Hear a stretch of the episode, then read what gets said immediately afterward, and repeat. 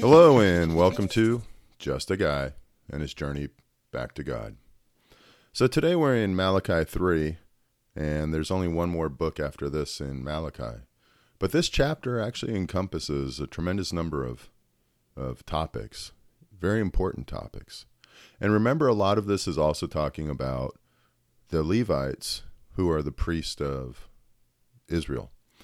The uh, tribe of, of Levi is where they strictly got their priest. And so often he's talking about the way that the priests have been behaving and the things that will happen will be due to that or will occur to them. So it's it's an important chapter. It not only covers the priest, it also covers tithing and it also covers you know who God is. So before we get started, let's uh, open with prayer. Father God, thank you. Thank you for this day.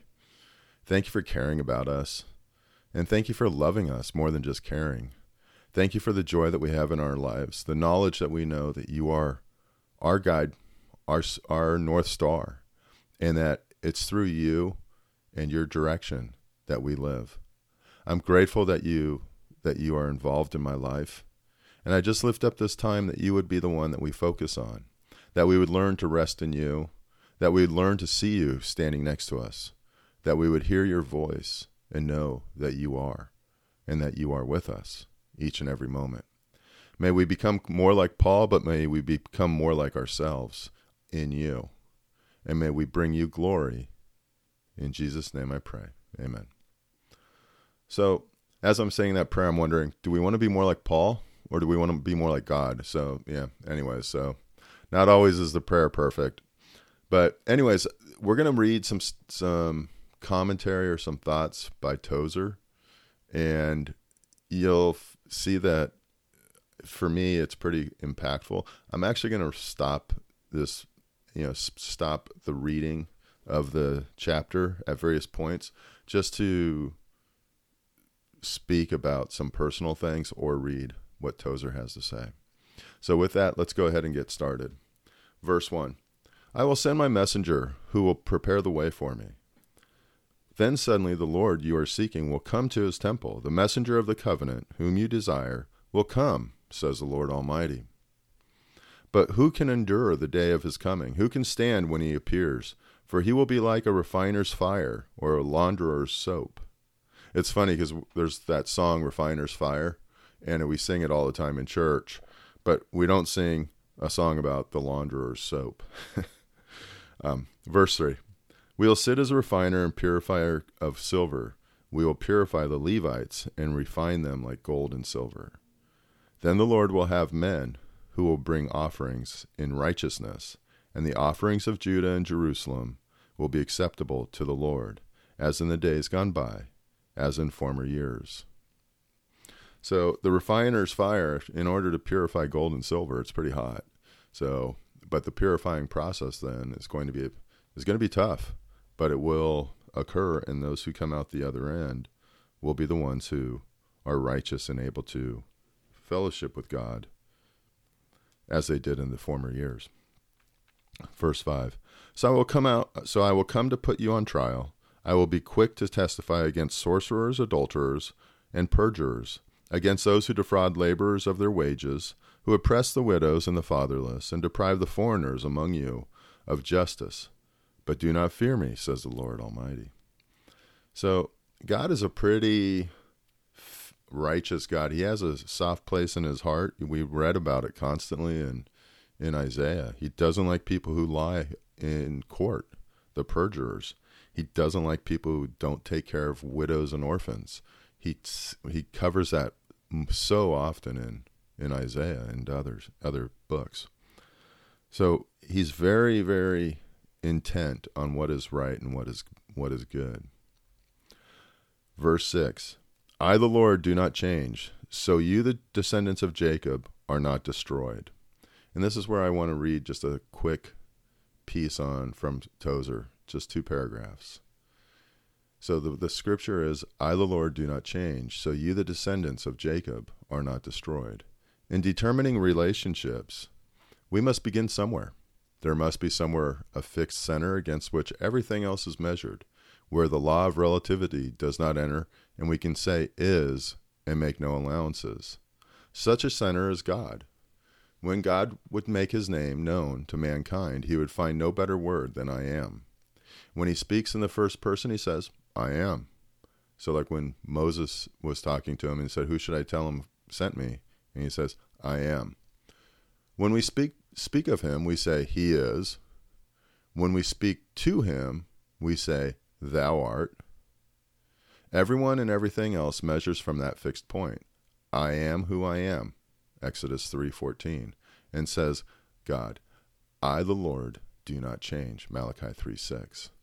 So as the sailor locates his position on the sea by shooting the sun, so we may get our moral bearings by looking at God. We must begin with God. We are right we are right when and only when we stand in a right position relative to God. And we are wrong so far and so long as we stand in any other position. So when we are really trying to figure out our lives and when we're figuring out are we doing the right thing, we have to compare it to God.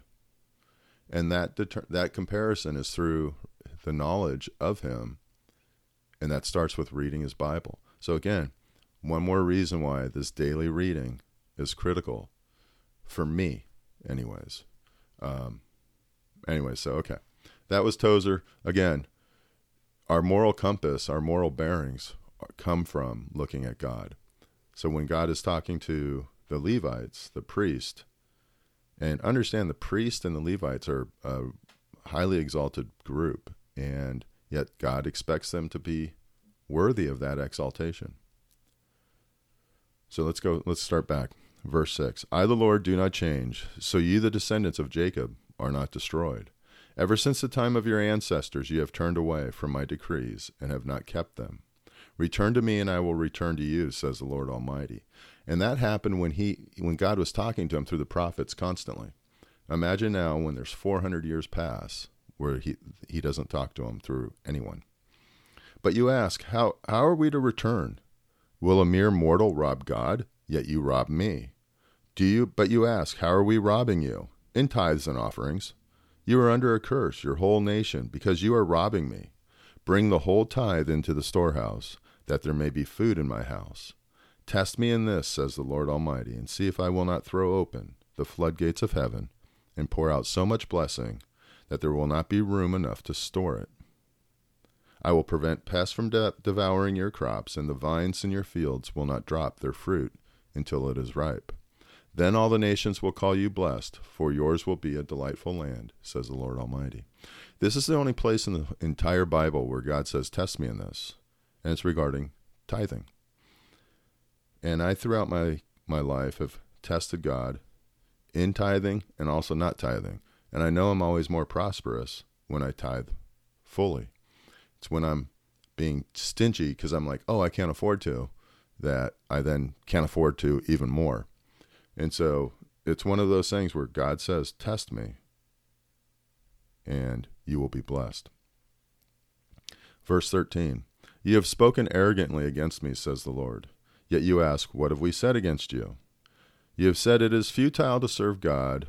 What do we gain by carrying out his requirements and going about like mourners before the Lord Almighty. But now we call the arrogant blessed. Certainly evildoers prosper, and even when they put God to the test, they get away with it. Kind of reminds me of today. Verse 16. Then those who feared the Lord talked with each other, and the Lord listened and heard. A scroll of remembrance was written in his presence concerning those who feared the Lord and honored his name. On the day when I act, says the Lord Almighty, they will be my treasured possession. I will spare them, just as a father has compassion and spares his son who serves him. And you will again see the distinction between the righteous and the wicked, between those who serve God and those who do not. So that's the end of the chapter. And like I said, it covers a lot. It covers that there will be a Messiah coming and he'll be like a refining fire. He covers off on who he is, I am, and that he's consistent, he never changes. And then it covers off on tithing. So it's a pretty busy chapter. And one of the reasons I love it so much, I really like Malachi. It's crazy. Um, anyways, with that, I'm just going to close this with prayer. Father God, thank you for this day. Thank you for everything you've done. I just pray for our friends that are out there. And I just pray, Lord, that you would be honored and glorified by us today, that we would live for you, that we would understand these hidden truths or these truths that are in your book, and that we would bring you honor, that they would touch our hearts, and again, that we would bring you honor. Father, be with us today. Keep us safe, I pray, and lift up your name. In Jesus' name, amen. Thanks for joining me at Just a Guy and His Journey Back to God. I hope you have a great day.